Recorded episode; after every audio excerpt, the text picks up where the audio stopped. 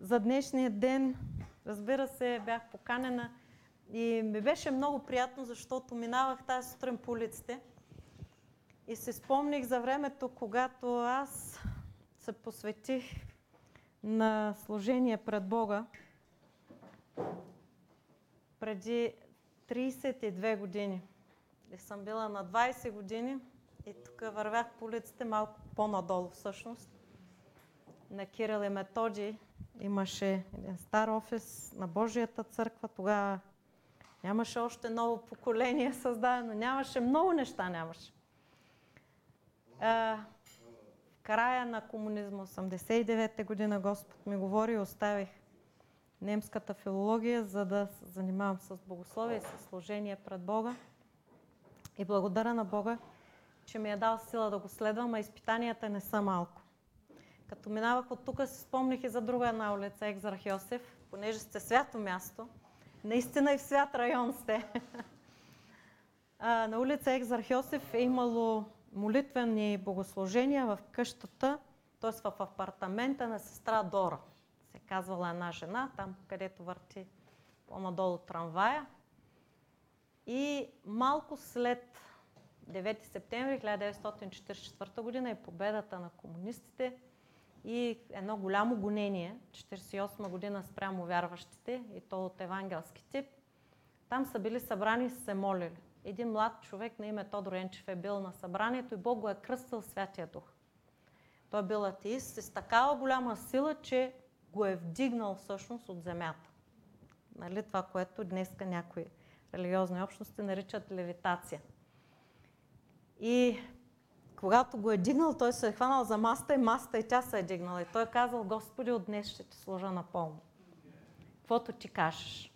И е имал нужда от това потвърждение, защото не след дълго, след като излиза от това място и се прибира да разкаже в родители, на родителите си в Ловеч, че се е запознал с съпругата си в София, че е повярвал в Бога, го прибират всъщност от новата власт и е изпратен в Белене. Някъде 5 години е в различни лагери и след това се прибира в София. По-късно, през 70-те години, след смъртта на пастор Ангел Динов, става следващия пастир в Подуенската 50-на църква. Вече е при Бога, премина при Бога 2019 година, той е роден 1930. Та, Господ е правил чудеса. И днес темата на размишленията ми, която е между проповед по учение ученици във време на дилеми. Имам един необичайен текст. Не, не, аз лично не съм чувала проповед върху тази част от Новия Завет. Не знам за вас. Тя е от книгата Римляни, 15 и 16 глави. И ще погледнем, разбира се, през вековете и до нас днес и в времето, в което се намираме. Действително, както каза и пастор Жоро, живеем във време на дилеми, наситен света около нас, с много проблеми. Е, ежедневно се срещаме с неща, които изискват нашето внимание. Било економически трудности, било социално-политически, нещо ново се случва. От една страна имаме война в Украина, имаме приток от 100 000 бежанци. От друга страна виждаме има е, световна енергийна криза, имаме економическа криза. Говори се за световен галат в края на годината. И въобще това, което богословите и вярващи наричат апокалиптични настроения, очаквания за края, очакване за нещо, което ще е по-трудно, сякаш е в момента около нас. И вчера, докато се молих, а много отдавна не ми се беше случвало, вчера се молих и получих уверение, че ще имаме съживление. Когато пяхте тази песен за съживление, всъщност Бог ми напомни за това, което вчера ми беше говорил. Толкова се радвам да видя всички вас. Освен това, има и още един повод и то е, че предстои празника 24 май, ден на кирилицата и на българската просвета и култура. Той не е случайен празник. Малко народи имат такива празници, които да са свързани с азбука, за да може да се напише превода на Светото писание на български язик. колко народи имат такива празници. Хубаво е да имаме такъв празник. И ако някой мисли, че това е нещо само измислено от мене, преди 10 века в синодика на цар Борил е записано на Кирила философа, който преведе Божественото писание от гръцки язик на български и просвети българския род. Новият втори апостол чрез царуването на Михаила и православната царица Теодора, неговата майка. Така че това се е признавало и от преди 10 века. Какво означава да бъдем ученици? Преди да чета текста на римляни, ще направим една крат, един кратък преглед на това какво означава да бъдем ученици. Учениците не е само новозаветна концепция, това, което ни се говори за учениците. Това съществува и във времето на Стария завет. По времето на Исус има целенасочена образователна система, която гарантира, че хората познават Моисеевия закон и старозаветните писания. В Мишна се описва образователния процес на младото еврейско момче по времето на Исус, всъщност и момичета, когато са на по-малка възраст. На 5 години, когато все още децата могат да се обучават, те започват да се обучават на писанието, на Тората. Това са първите, първоначално нали, изучават първите пет книги от Библията. Това са петокнижието, както ние днес го наричаме. След това, когато детето стане на 10 години, започват да го занимават Исусната традиция. Т.е. какво е тълкуването? На 13 се занимават с изпълнението на заповедите, на 15 с Талмуда. Трябва да започнат да се учат тези, които са по-способни на равински тълкования. На 18 е време на младите мъже да се оженят. На 20 упражняват професия. На 30 вече имат власт да получават другите. Това разбира се е в случая, когато някой е изключителен ученик. Защото повечето от децата, които са момчета и момичета, преустановяват обучението си към 9 годишна възраст и се връщат в домовете си, за да помагат на родителите си. И това ни показва, че когато Исус говори на учениците в Галилея, когато говори, когато, както е записано в Лука 2 глава 52 стих, че Той расте в мъдрост, той на 12 годишна възраст достига до изпълнението на заповедите, както е посочено от нези, които а, са на тази първа паска в живота на Исус, Лука 2 глава, 41 стих. След това научава за наят, обясняват ни Евангелията. Матей, 13 глава, 55 стих. И прекарва известно време с Йоанн Кръстител. Лука, 3 глава, 21 стих. Започва служението си на около 30 години – Лука 3 глава, 23 стих. Това е част, това, което той прави е част от древното образование, посвещаването в ученичество. Да бъдеш ученик е било необходимо да следваш някой равин. Да моделираш живота си спрямо учител. Спрямо текста, повечето от децата, по-голямата част от населението са знаели наизуст големи части от книгата Петокнижие. Просто когато Исус е проповядвал на тълпите, тези хора не са били неуки, както ние някога, понякога се мислим. Те са познавали онова, което е записано в Стария Завет. Много повече, отколкото ние днес го познаваме. И се смята, че в началното училище и момчетата и момичетата на 4-5 годишна възраст са били пращани в синагогата – за да изучават най-основните библейски истини, така както и днес в неделните училища. Разбира се, след това нещата са се променили, но най-общо казано, ученикът е бил ученик на определен учител или на мисловна школа. Първо, той се е придържал към учението на своя учител. Второ, бил е лоялен към учителя и е стоял в постоянна връзка с него – Трето, ученикът е бил част от група, която следва учението на учителя. С тази група от ученици има общение и също така имат заедно споделена идентичност. Ученици е имало в гръцкия свят. Думата, която се използва в Новият завет на гръцки язик, обозначава ученик и това съществува поне 4-5 века преди Исус да се е родил на земята. Не случайно е записано и когато дойде времето Кайрос. Когато настъпи онова време, събитието, необходимостта не само в хронологията, но и като възможност да дойде Исус Христос на тази земя. Когато беше подготвено обществата, когато бяха подготвени да приемат посланието на небесата. Както пеем днес, да слезе отново небето до нас. Ние сме проводници на това небе. Бог е който действа в нас. И така, в школите на Сократ, на Платон, на Аристотел, които са били великите учители през 5 и 4 век преди Христос, е имало ученици. Тоест гръцкият свят вече е бил запознат с това какво означава да следваш някой. Да бъдеш част от определена школа. А пък старозаветните също така са постоянствали към синагогите. Във времето на Исус храма е бил вече възстановен, но в междузаветният период, от времето на Вавилонския плен, 6 века преди Христос, не е имало храм за дълъг период от време.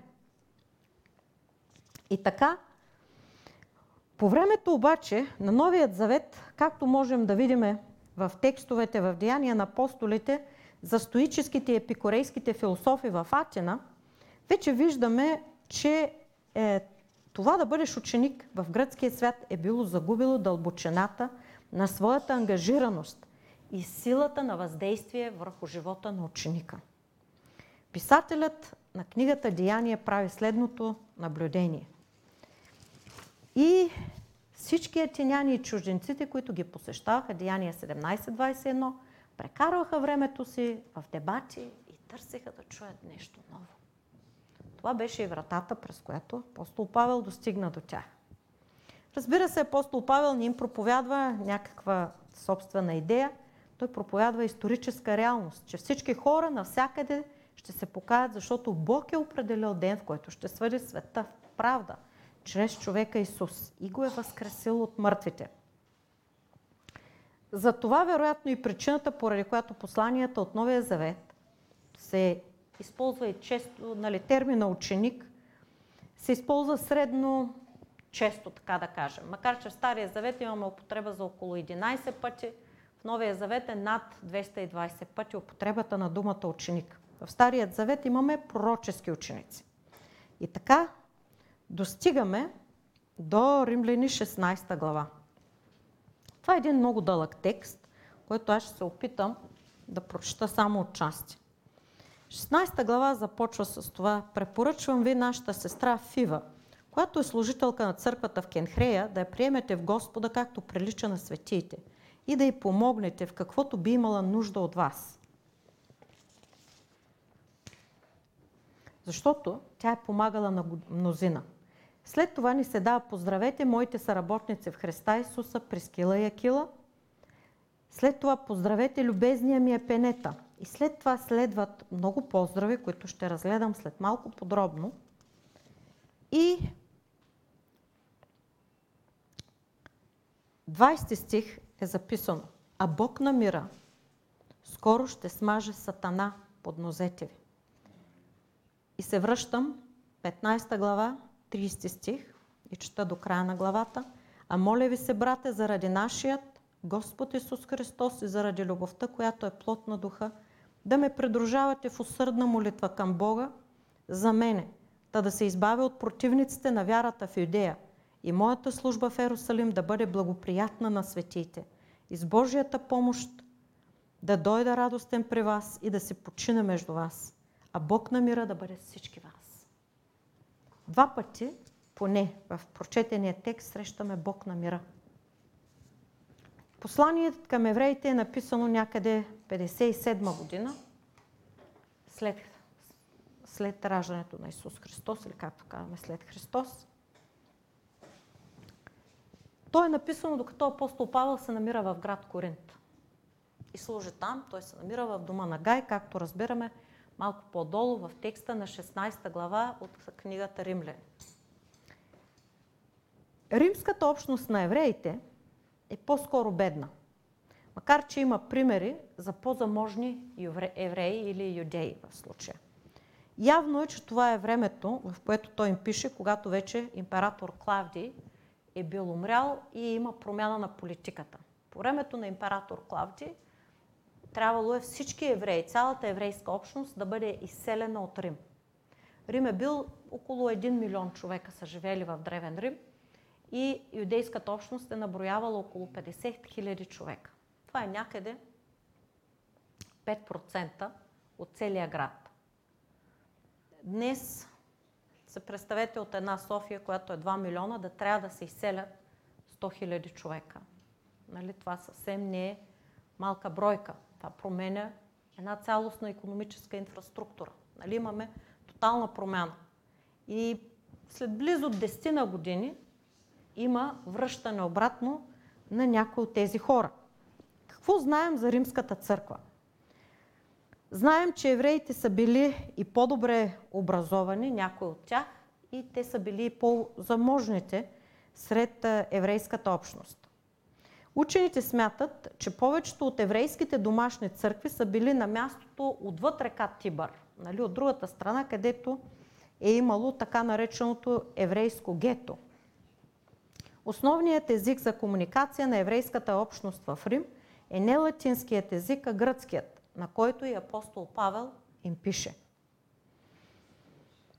И от надгробните надписи, които можем да видим в а, катакомбите, 76% са на гръцки язик, 23% на латински и само 1% на еврейски или арамейски. Имаме катакомби до Рим, тъй като евреите не са изгаряли телата на починалите, не са ги полагали в урни и затова е трябвало да закупуват земя. Всички мъртви е трябвало да се погребват извън градските страни на Рим и трябвало е да закупуват земя, тъй като е много скъпа била земята и в древността и днес в град Рим, е са копали надолу. Тоест катакомбите съществуват не произволно за да копаят просто, а защото имат недостиг. Моля? Думата не, знам. не знаете катакомба. Добре, това са едни подземни камери. Те са в един такъв върви като спирала надолу, прокопани, около 5 етажа надолу. И те са различни видове такива катакомби до Рим, днешния Рим. Там са погребвали евреите. И по-късно и християните са погребвани всъщност тези катакомби. Аз не попитах дали мога да пущам и щях значи, да ви донеса снимки. И горбовете са, те са високи около 1,80 м. Не са много високи, т.е. на средна височина. И в стената се полагат всъщност гробовете. Т.е. върви се, стаята е такава кръгла, горе-долу колкото това помещение в предната част. И може да има един, два, три гроба в стената, като ниши, вътре, които са вкарани и там са вкарвани мъртъвците. Пред се слага плоча, вика се римския нотариус, той слага печат. Тоест тук има погребан човек. Няма кой да отваря, да рови, нали, да безпокои мъртвите. Това е времето, нали? Апостол Павел е в Коринт, това е което се случва в Рим. Нали, това, което им пише. Сега ще обърнем внимание какво всъщност се случва в това време на дилеми.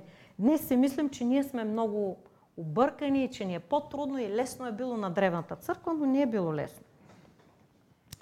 Има данни за приемане на юдейската вяра, т.е. преди да станат христи, християни, някои са ставали прозелити. Прозелити са хората, колко от вас сте повярвали наскоро? Да обяснявам по-подробно. Добре, много се радвам. Ето ще обясняваме по-подробно. Прозелити са били хората, които са приемали вярата в Стария завет на евреите.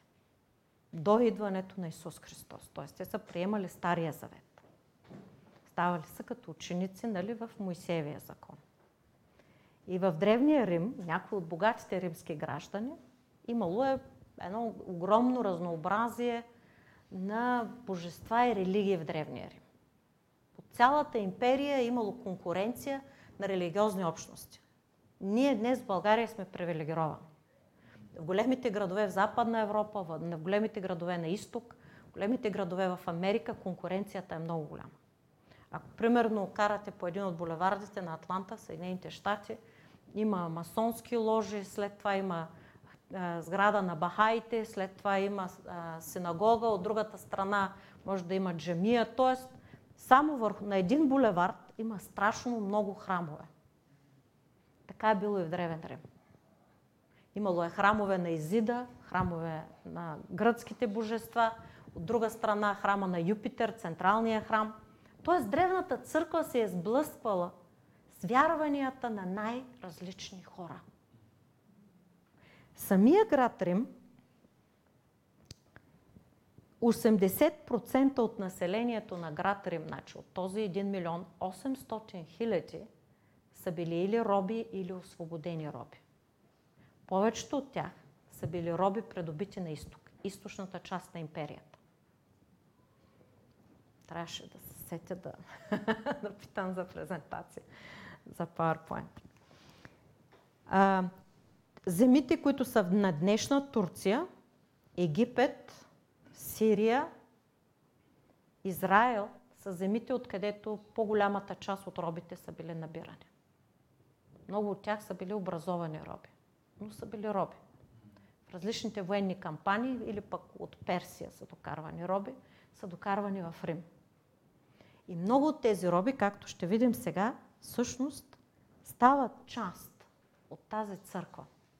И вижте колко богата е църквата в Рим. На това искам да обърна внимание, преди да се върнем към дилемите на нашето време. Нали, някъде около 40-та година били са изгонени евреите от Рим. Заедно с тях, каквито християни е. Християнската общност в Рим датира от времето на 50-ница.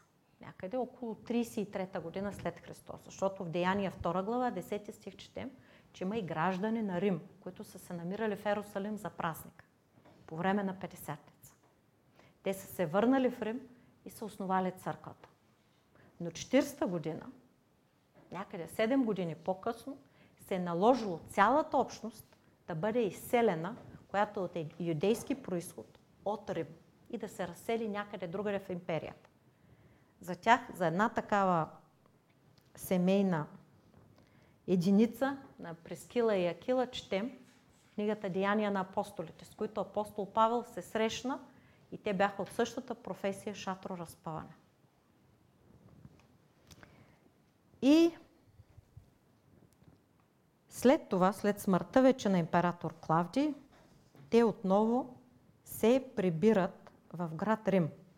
Към момента, в който апостол Павел пише на Римската църква, вече имаме сбор, група от християни, които са от езически или от еврейски происход. От езически означава народи различни от евреите. Това може да са гърци, парти, може да са гали. Винаги ми е било интересно какви са били древните гали, когато са присъединили в радната църква. Той пише, че ще стигне до Испания. Имало е хора, които са живеели на, от гръцките общности, които са били по крайбрежието.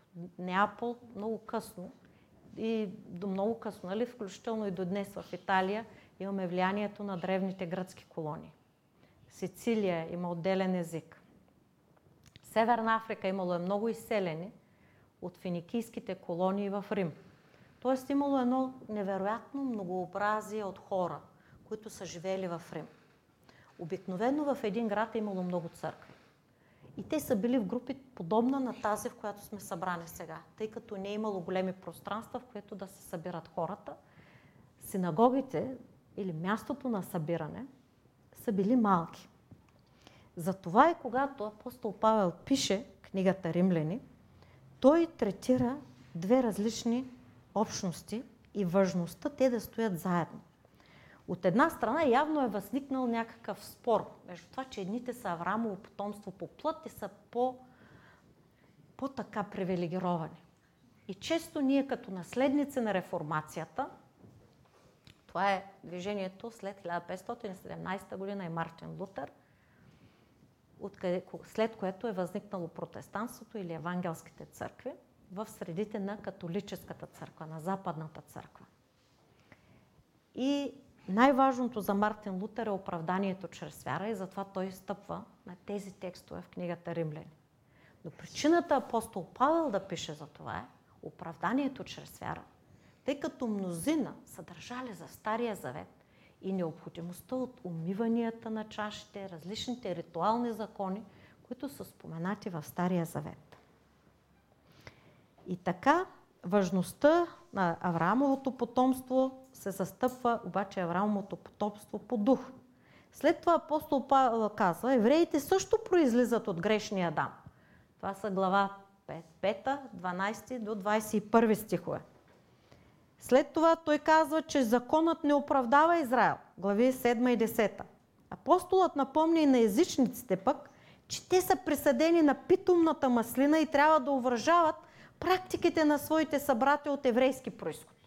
Било е много трудно за евреите, тъй като те са едяли особ... храните, знаете, са били чисти в Стария Завет. Тези от вас, които са чели Стария Завет, има чисти храни, има нечисти храни. Езичниците обаче са едяли свинско месо, те не са имали проблем с на свинско. И разбира се, когато се съберат на общение, едните ядат една храна, другите ядат друга храна и имат проблем.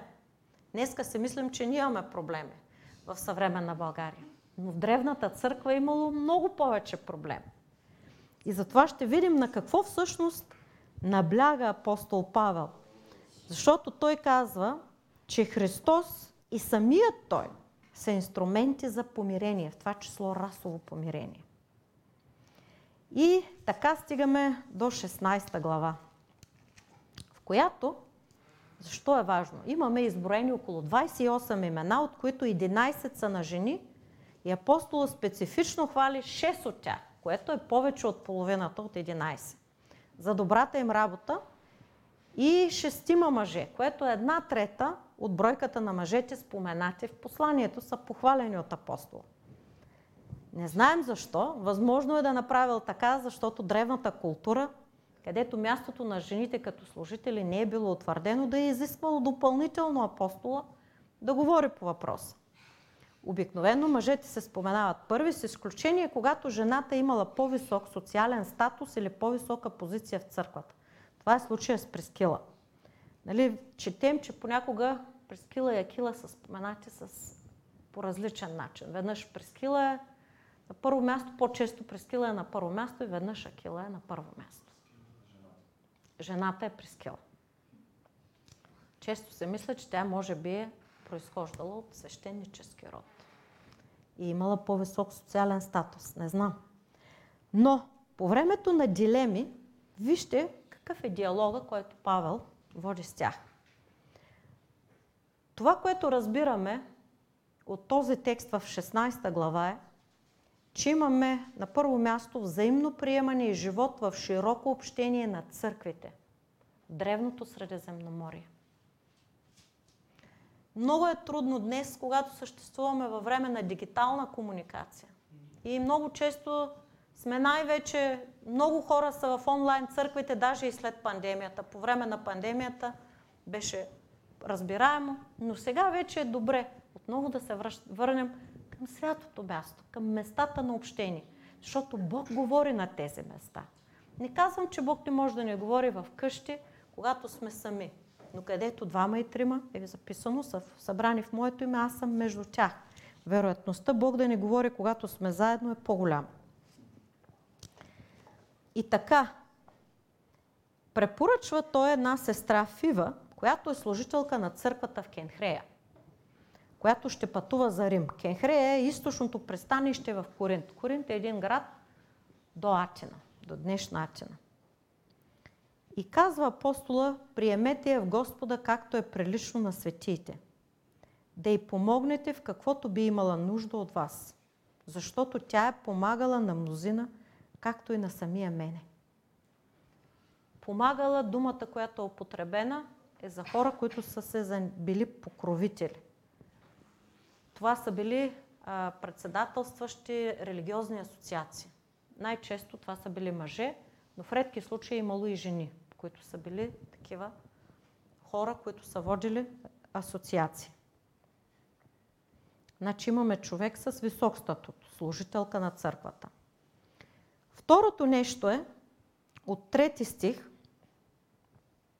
Поздравете моите съработници в Христа Исуса, Прескила и Акила, които за моя живот си положиха вратовете под нож, на които не само аз благодаря, но и всичките църкви между езичниците. Поздравете и домашната им църква. Възстановена е домашната църква на Прескила и Акила в Рим. За нас ние минаваме бегло през този текст, но след един дълъг период от време на отсъствие от Рим. Представете си да трябва да се изселите от един град, където сте живели дълго време. Ако трябва да излезете от София и след 10 години да се върнете и да възстановите църквата, по която сте служили, да се възстанови отново общността. Цената е много висока. При кого е отивала ФИФА? Какво е носила? Често хората, които са пренасели писмата на апостола, тъй като в древността не е имало друга поща, освен държавната поща, която са пренасели писмата до императора и обратно, между държавната власт. Частната кореспонденция е пренасена от специални пратеници. Тоест, писмото се изпраща заедно с човек. Той се прочита, писмото се прочита пред цялата общност, пред цялата църква, след което ако хората имат въпроси, пратеника обяснява какво е имал предвид човека, който е написал писмото. Имаме реален живот в един век, в който пътуването е изключително сложно. Сухопътните пътища са много опасни. Пресичането на Балканите, тук където е София, тъй наречената Вия Диагоналис, средния път, който отива към Ниш и след това към Италия.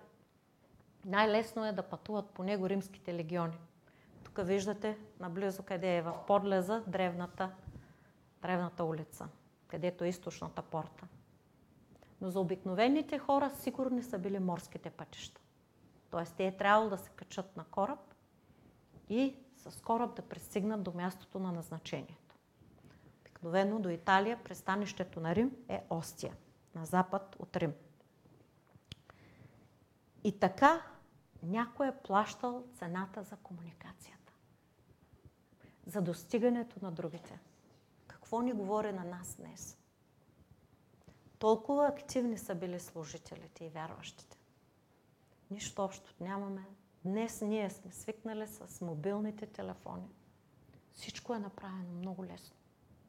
Но всъщност комуникацията изисква време, изисква много усилия. За да имаме този текст днес, да го държим в ръцете си, някой е платил много висока. Посланията на апостол Павел, останалите новозаветни текстове са били в циркулация до края на първи век. Вече са циркулирали между повечето църкви в древното Средиземноморие. От днешна Испания, Марокко, Тунис, Либия, Египет, Израел, Йордания, Сирия, Ливан, Турция, насам България, Гърция, Италия, Харватия, Черна гора, Албания, до Испания, Галия, днешна Франция. На всички тези места, само си представете пътуването, дългото пътуване, с големите жертви. И тези писма са били носени. Днеска споровете са толкова ефтини. Може ли този да бъде такъв? Как е геополитиката? Християните влезнаха в езика на този свят. Ние спряхме да виждаме, че сме надкултурни, че царството слиза от небето, че не ние го творим, не политиците на този свят, че ние имаме нещо повече от това, което имат хората на този свят. Тогава, когато е имало абсолютни управители, тези хора, които са били обикновени хора и сега ще ги видим, комуникацията под точка В между вярващите и познанството имаме 12 поздрава до определени хора с определени задачи. Поздравете любезния ми е Пенета, който е първият плод от Азия за Христа. Най-вероятно това е човек, който се е преместил в Рим. Имало е практика в ранната църква да се откупуват роби.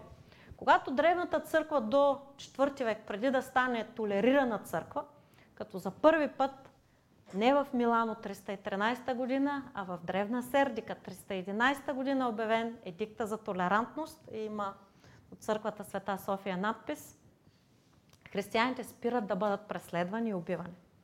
До този момент християните са преследвани и убивани. Това, което са правили християните, когато са събирали пари в събранията си е да отидат и да откупят роби, които са били ли християни или са ставали християни. От дискусите парите, които са събирани, са изпращани да подпомогнат хора в глад, както е упоменато в 15 глава по-рано. Виждаме живота на църквата. Или парите са събирани, за да откупят робите и да им дарят свободата.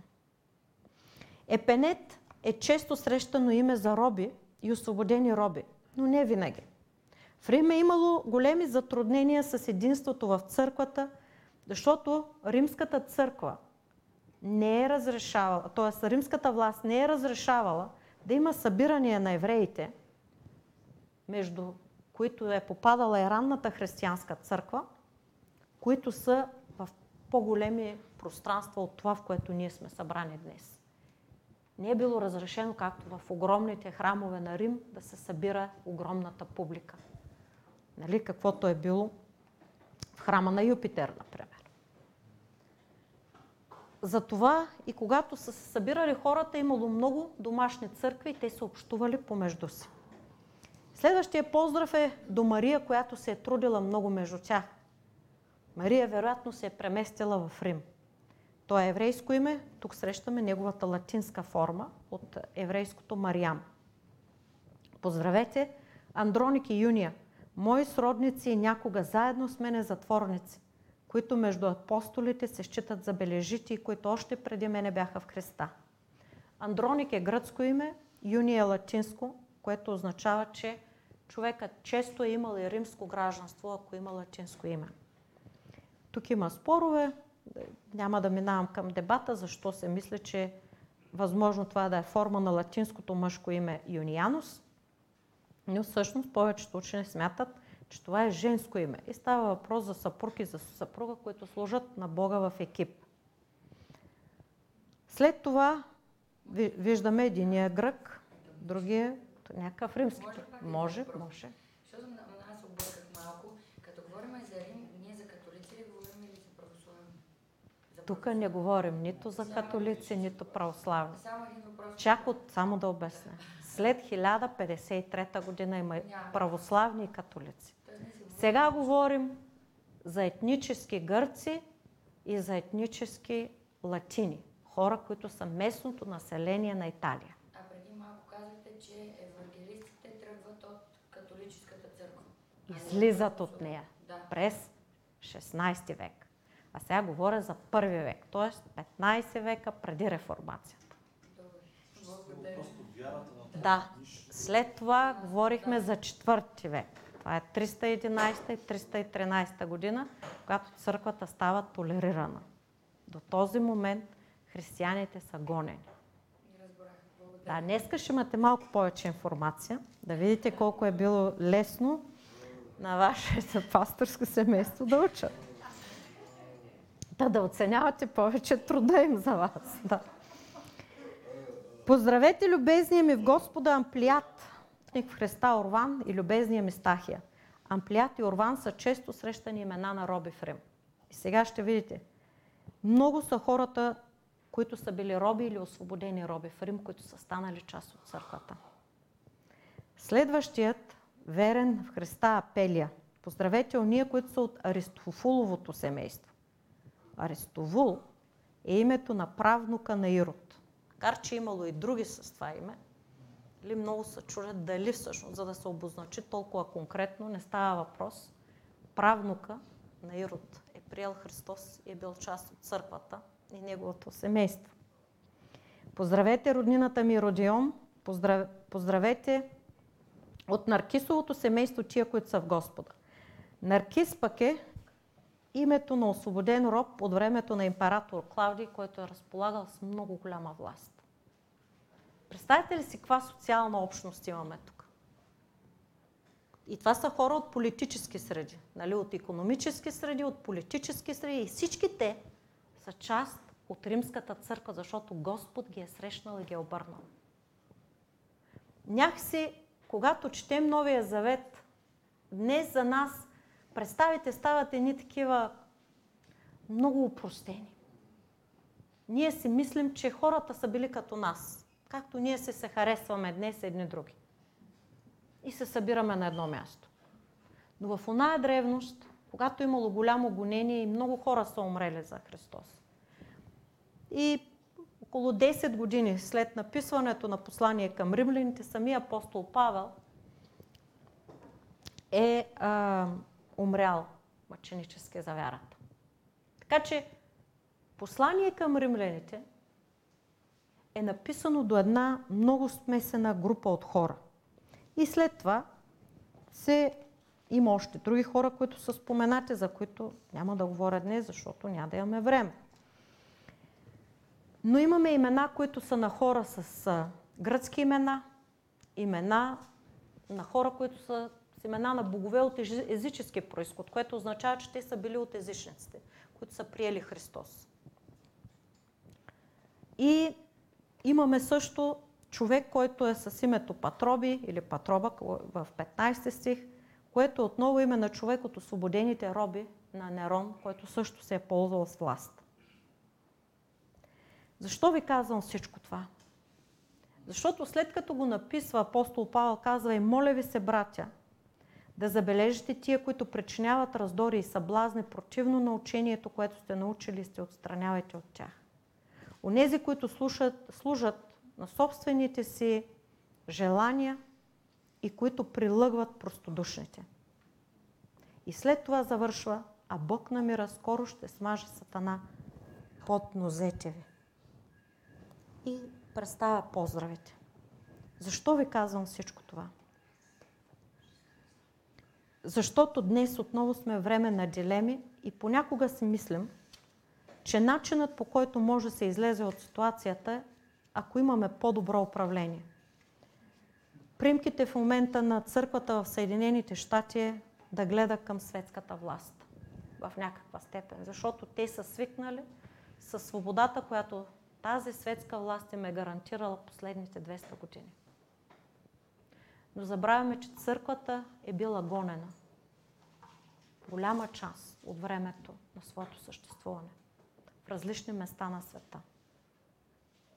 И дори когато управлението се е водило официално християнство, каквото е било през 10 век, когато живеят Кирил и Методий, и когато е било необходимо да се излезе с нов, нова, нова азбука, за да се преведат текстовете на Светото писание на езика на българите, на славяните по принцип, на моравците, на словаците, на сърбите до нас, всичките тия племена славянски, имало голям спор. Нека да кажа, властта е била официално е претендирала да е християнска. Всеки е бил кръстен във вода и се е водил християнин. Папата е управлявал от Рим, императорът от Константинопол или Цариград. И в този период всъщност Кирил, Константин Кирил философ трябва да спори в Рим, за да бъде допуснат превод извън латински, еврейски или гръцки. Тоест текст, не превод да има още латинския превод, но гръцки и еврейския са оригинали. Той е трябвало да спори с една власт, която официално се е водила християнска. Защо ви казвам всичко това? Защото за да бъдем ученици във време на дилеми, трябва да следваме Христос. И трябва да се задълбочим отново и сами, и като църква, да четем Библията. Изключително важно е да не очакваме просто да чуем от някой по интернет. Последното ново учение, което може да дойде. Защото от тук насетне ще идват най-различни учения. Ще имаме още по-голямо разслояване в света. Защото споровете са много големи и те са на политическа основа в момента. Но ние трябва да държим здравото учение на Евангелието. И вие като млада църква, постоянствайте в изучаването на Библията и в още по-доброто задаване на въпроси, когато се изучава Библията и когато се проповядва. Защото Исус каза на учениците си, Матей 9.37, жетвата е изобилна, работниците малко. Време е да се молим. Всеки един от нас да може да бъде работник за Христос. Децата да бъдат научени да предадем на следващото поколение. Да, всеки очаква Христос да дойде днес. Аз също.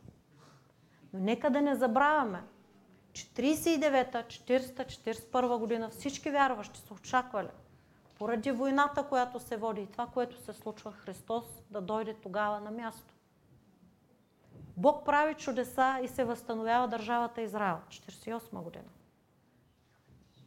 Ние не знаем днес какво ще направи Бог след тези събития.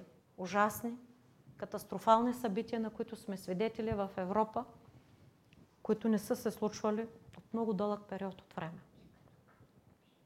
Дошло е време да не гледаме просто на хората и какво те ще ни кажат. Днес има много нездрав, се нарича апокалиптицизъм.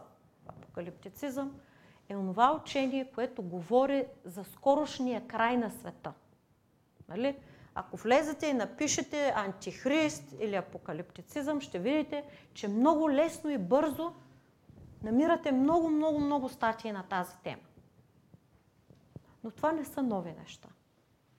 И днес аз не съм тук, за да кажа ще дойде или няма да дойде тази вечер Христос. Ние не знаем кога Той ще дойде. Той със сигурност ще дойде за всеки един от нас, когато преминем от този свят. Кога ще дойде за всички нас знаят, заедно не знаем. Сезона разпознаваме, да, ще има такива белези. Но и днес църквите в Северна Корея, църквата в Нигерия, църквата в много арабски страни е в голямо страдание. Църквите, знаете, в Пакистан, в Иран са преследвани и гонени. Даже и в Индия в определени щати. Днес имаме гонение независимо от всичко. И ние някак се в Европа сме позабравили, че е имало и други времена. И нека да се спомним и още нещо. Матей 15 глава 36 стих. Ние сме част от учениците на Исус. Ние сме ръцете и нозете на Исус днес. Исус, като взе седемте хляба и рибите, благодари и разчупи и даде на учениците, а учениците на народа. Учениците на Исус сме посредниците за този свят. Чрез нас Той достига. За мен е по-трудно днес, признавам. Познавам все по-малко и по-малко невярващи хора, за съжаление. Трябва да ги търся, нали, да се запознавам с невярващи хора, за да им благовествам. И старая се, доколкото ми е възможно. Но за вас това е възможно. Вие сигурно познавате невярващи хора. Много по-широк кръг от моя. Затова вие сте в по-привилегирована позиция от мене. Завиждам ви по някой път. Да, аз съм чела Библията много години. Повече от 40 години. Но днес познавам по-малко невярващи хора. Лично. И често се моля, Господи, страшни ме с хора, на които мога да говоря. Защото не, днес е малко по-трудно, нали, просто да раздаваме брошури на улицата не е достатъчно. Трябва да можем да се молим, да привлечем хората, да знаем, че ще има ученичество и за тях, че ще станат последователи. И накрая Матей 16 глава, 24 стих и свършвам, че доста време продължих. Тогава Исус каза на учениците си, ако иска някой да дойде след мене, нека се отрече от себе си, нека дигне кръста си и нека ме последва. Живеем в общество, което е известно с пазарната си економика. Тя е различна от економиката на Царството на Христос където трябва да вдигнем кръста си. Не можем да спорим каква е цената на кръста. Не можем да се договорим за цената на кръста. Това, което трябва да носим. Ние влизаме при Христос. И кръст има. Но Той е обещал да ни даде благодат да го носим. И както древната църква не е била победена от ветровете и бурите, политически, социално-економически, физически. Било здраве, било земетресение, било нещо друго. Така и днес църквата няма да бъде победена. Днес ние сме победители. Днес ние сме в Христос.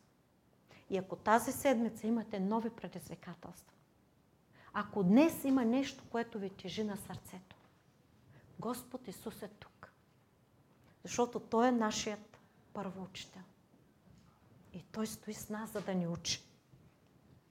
Той е, който ни дава сила, пеем за светостта и Той е, който е с нас днес.